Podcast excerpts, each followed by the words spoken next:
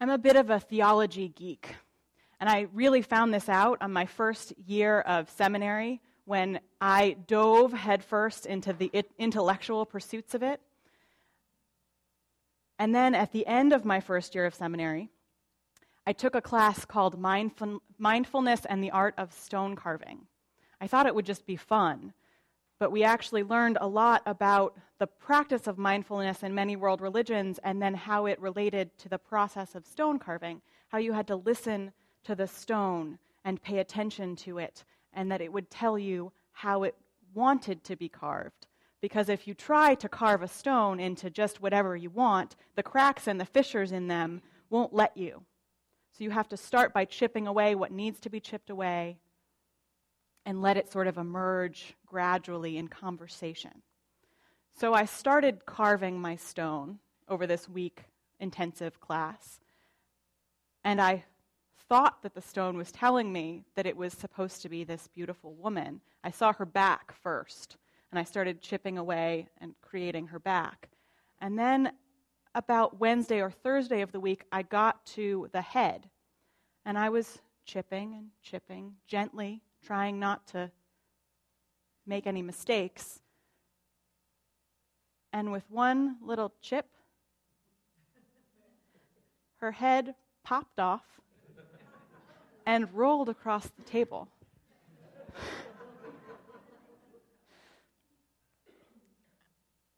and I sat there for a moment and looked at it.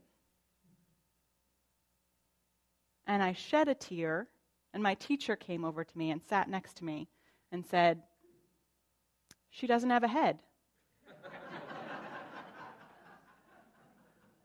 and I said, Yes, you're right. She, in fact, does not have a head. And it actually turned out that I, I found a quite, a, quite a lesson in this because I had been entirely in my head for about a year and had completely forgotten that there was this whole rest of me so I finished this sculpture and I cherish her, and she is a headless woman that is emerging out of stone, unfinished in places on purpose, still jagged in places. But it taught me, and I, it reminded me that I needed to be in my whole body. It was a wake up call. I couldn't live in my mind alone. I could no longer ignore my body. My body was crying out to me through that stone.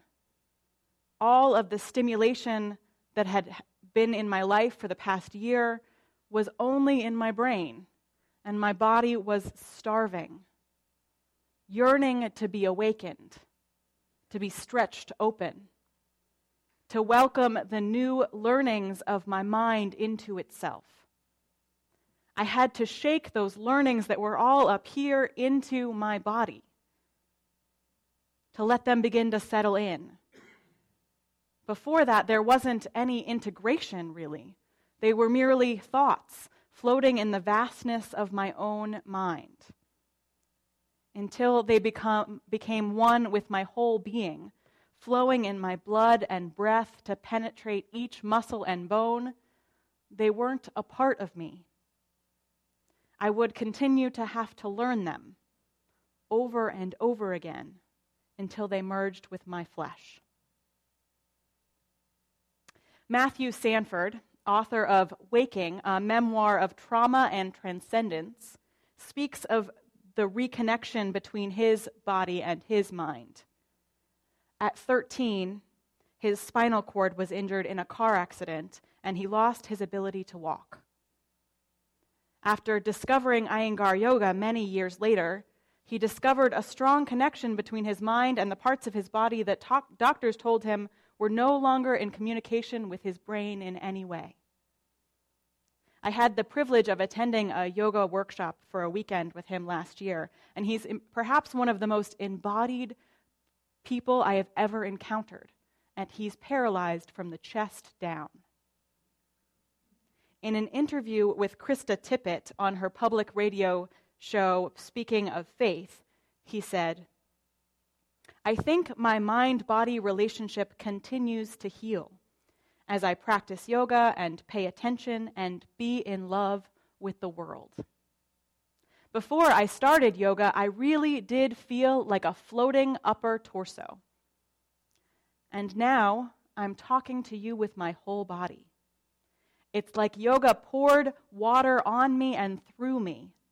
And I was really dry and kind of tired before, and there was so much more here that needed, that needed to just kind of be here.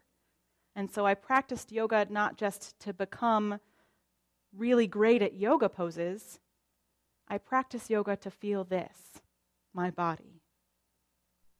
He describes the need for a balance between the strength of body and strength necessary for surrender to the body in order to be able to practice yoga. And he says, and I'm now, just now, after 15 years of yoga, understanding this word more deeply, and that's surrender. And it comes from being more present, surrendering to the world, feeling more. And I don't mean intellectually, it's that ah feeling that's really strong.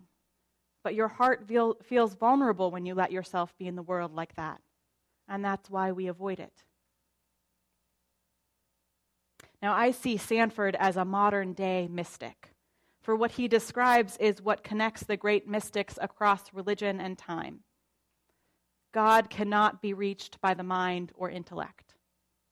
We cannot understand the holy with our limited brains, as magnificent as they are. Divinity is too large to be shoved into our minds. To reach God, one must surrender to practice. Contemplative prayer, meditation, yoga, dancing, whirling, just to name a few. Through practice, we fully understand ourselves and look inward in order to empty ourselves and become one with the sacred. Mirabai, a 16th century Hindu singer and poet in the mystical Bhakti tradition, writes O friend, understand. The body is like an ocean, rich in hidden treasures. Open your inmost chamber and light its lamp. Within the body are gardens, rare flowers, peacocks, the inner music. Within the body, a lake of bliss and in the white soul swans take their joy. And in the body, a vast market. Go there, trade, sell yourself for a profit you can spend. Mira says her Lord is beyond praising. Allow her to dwell near your feet. Our bodies are intricate masterpieces of creation all that they are capable of is indeed astounding. They are constantly dying and being reborn in each moment, all at the same time. Our skin, for example, is constantly shedding its dead cells to make room for the new layers that are becoming. Vast numbers of conversations are occurring within the cells of our beings in each moment not just conversations between our brains and our bodies. A lot of these happen beyond our conscious mind. When we aren't getting enough oxygen, we yawn involuntarily in order to take more in. Our bodies just know what nourishment they need and where to send it within itself, and they just let go of so much that's unnecessary. They hold so many beautiful and heart wrenching truths about life, and yet they are so full of mystery. Even in this age where medicine has found out so many answers, there's so much that's beyond our knowing. There's so much yet to explore. And within our own bodies, we know that these are our only vessels that we have to navigate this earth and seek the path that will lead us home. If we but listen to them, our bodies speak to us in remarkable ways. They contain some of our greatest joys and hold some of our darkest pains deep within them. Moments of joy and celebration live within us and can be called by small things. We are often drawn to those who elicit some joy within us that we cannot explain. And perhaps they are evoking some memory of a time when we felt loved or whole. A gentle embrace can send us right back into the arms of our mother. A smell can transport us home. Has anyone ever experienced something like that? But just as our joys can be conjured up out of nowhere, so too can our pain. Trauma takes hold deep within our flesh and bones. And those pains and fears will live in us, festering and gripping onto us until we release them from our bodies. Some of our most difficult moments will forever affect our involuntary actions and reactions if we do not set them free from our physical selves. This cannot be done by mind alone. Years of thought and therapy and study cannot shake those traumas free or reprogram the reflexes that have been developed in response to them. Those who have experienced traumas of the likes of abuse, sexual violence, or war experience triggers that cannot necessarily be un- understood by the mind. Something small and seemingly insignificant can recall the pain and fear of moments long ago and transport us back to that moment in a real physical way. Michael Matthew Sanford describes how the trauma of his car accident lives in his body like this. I had no memory of that day at all. I had a lot of post traumatic flashbacks where I was encountering that my body held the memory. And in fact, I had left my body to avoid the pain. But what I had done is made my body absorb it alone. So as I started to reconnect to my body, I had to reconnect to the fact that it was conscious in a way that I hadn't thought was even possible. I can feel the skid off the bridge. I can feel where the blow came from, my lung collapsing. I had trouble breathing. I can feel that angst. It's all in my body. This short term strategy of leaving our bodies is natural. In fact, it's quite remarkable. It's a coping mechanism that allows us to deal with trauma we might not be able to deal with otherwise, letting us only take in as much as we can handle at a time using our bodies to absorb what we cannot grasp with our vulnerable hearts or limited minds. But it can only be a short term solution, or it will remain and continue to live with us. We must return to it, explore it, release it. When we have the courage and presence of mind to remain in ourselves during pain, it actually lessens that pain. And when we return to it, we can lessen it as well. We can set ourselves free from it. Sanford's process of reconnection led to a presence, a sense of awareness, a kind of sensation that he'd never reached before. He calls his paralysis a teacher of presence.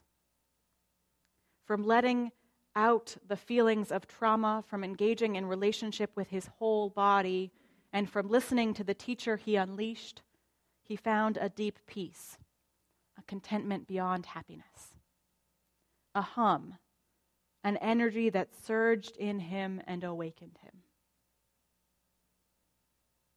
He describes the sensation of settling into our bodies as similar to when you're really, really tired and you finally get into bed and you have that sinking feeling. And you're laying there and you feel that, ah, relief. And you feel like you're falling even though you're just laying there. And you keep falling because you're so tired. It's a landing, he says, a grounding. It's a feeling of embodiment. He goes on to say there's a reason why when my son, who's six, is crying, he needs a hug. It's not just that he needs love, he needs a boundary around his experience. He needs to know that the pain is contained and can be housed, and it won't limit his whole being. He gets a hug and he drops back into his body. Has anyone ever noticed that in a child? How they drop back into their body when you hold them when they're hurting? Have you felt it yourself? Whether or not we have experienced dissociation to get through some kind of trauma, the process of learning to surrender to our bodies takes work. The lessons and learnings the body holds are great. And the way the body speaks to us can be so subtle. It takes practice to listen to the energy that connects our body to our mind. How often do we get in our own way when there's no rational explanation for what we feel in our bones or our hearts? How often do we tell our sensations to be quiet or take them for granted? How often do we tell ourselves that what we feel in our bones can't be true? When have you disregarded something that you felt deeply because you valued your mind as utmost? Or have you so divorced your mo- body from your mind that you cannot completely feel what's surging through you, like I had at my first year of seminary?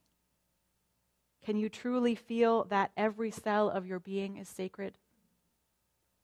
Can you give over completely to whatever the path of love, wherever the path of love might take you, even if it greatly differs from your plans? Can you let your sacred, open heart lead you where you need to go without second guessing? Can you surrender completely to yourself? It's certainly not easy. But it calls us to move when we engage in it, to shake the pain out, to learn to hold ourselves, to break with the norm by not just listening to our bodies, but letting them move us. Now, I went to a Unitarian Universalist church some years back, and I, I had a similar experience, but this one was particularly interesting, and hold, I hold it in my, in my mind. Uh, a beautiful piece of jazz music was played by the musician, and it was a rowdy one. And I felt my body start moving. And I looked around, and no one was moving at all. Not even a little bit. And so I immediately felt uncomfortable, right? Because I was moving a little bit, enjoying the music, and no one else was moving at all. Has anyone ever experienced that at a Unitarian Universalist congregation or at any other congregation? it can be really hard to move when everyone else is still. And Unitarian Universalists can have a hard time moving in worship.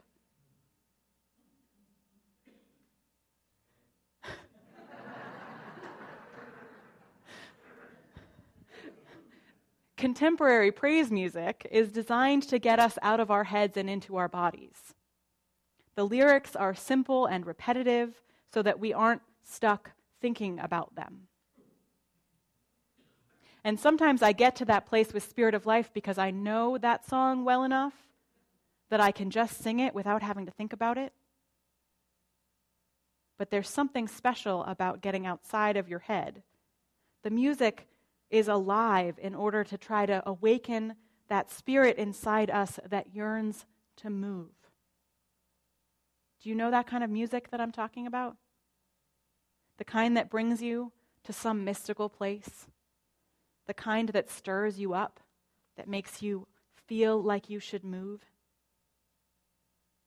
It can be hard sometimes to allow yourself to give over to that spirit, especially if no one else is giving over to that spirit to, it can be hard to allow yourself to be fully in your body and let it lead you where it will.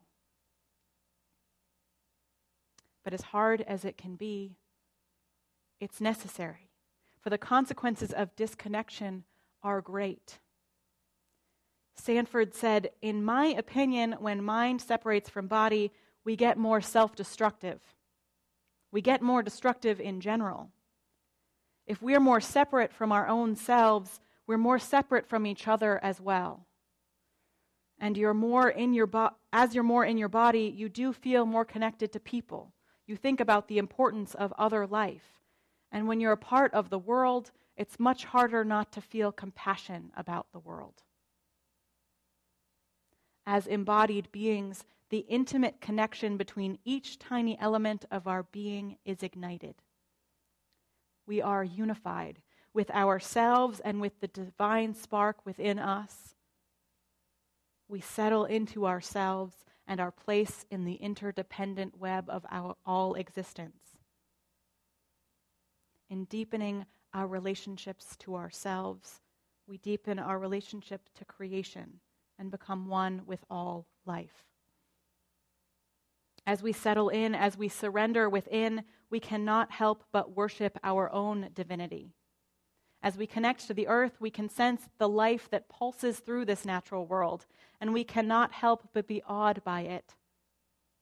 As we connect with one another, we are overcome with empathy for the humanity we encounter, and we cannot help but praise all that is our lives and the lives of our fellow creatures. When my beheaded stone spoke to me, I started a process. It is, of course, ongoing.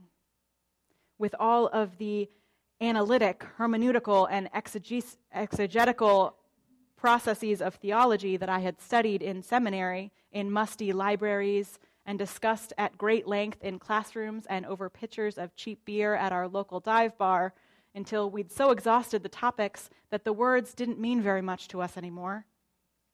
With all of that, embodiment has been indeed essential. It's been a process about taking all of those floating theories and bringing them into my whole being putting them into action, practicing the theoretical so that it becomes real, embodying all of my learning, surrendering into myself, falling deeply into who I am. It's a process, a practice, and it hasn't always been easy. The body can resist to learn even those truths that our head and heart fully embrace. Sometimes it feels like that same lesson keeps getting hit over my head over and over and over again because I just won't learn it. Has that ever happened to anyone else? But if we are really lucky, we have a community like this one where we are caught when we fall, people who hold us accountable and hold us in forgiveness. Surrendering into my body is naturally opening me to the world. It's evident outwardly in the way I hold myself. My heart starts to shine forward, opening, ready to welcome whoever or whatever might come my way. My hands started to turn upward and open to receive the surges of life and love that are present all around me. I move with some more fluidity and freedom less constricted, more willing to take a risky road or deviate from my planned path. I open, as we heard in our reading the peonies do, as the sun strokes me with old, buttery fingers. And all day the black ants can climb over me, boring their deep and mysterious holes in me. And all day in the shifty wind, as in a dance to a great wedding, I'll bend my bright body and tip my fragrance to the air and rise. My legs holding all that dampness and recklessness gladly and lightly. And there it is again beauty, blazing open. When I'm able to let go all of my fears and self consciousness, I cannot help but be carried away by my faith. I am called to action. I am opened and compelled to be moved by the joyous music of life all around and of my companions here singing. I am overcome by my desire to offer a full bodied kind of praise. Raising my arms or dancing free of fear of judgment or consequence, I offer praise from every tiny cell of my being. I offer praise from the depths of my soul and the pit of my belly. I offer praise with my feet firmly planted on the earth and my head swaying in the clouds, full of dreams and visions of what we might create together. I offer praise with my out, arms outstretched to a sense of that which is beyond words and rationalization, but is undeniable. And I offer praise with my arms open to embrace each of you, to share my love for you as deeply as I love myself. Won't you join me in praise? Amen.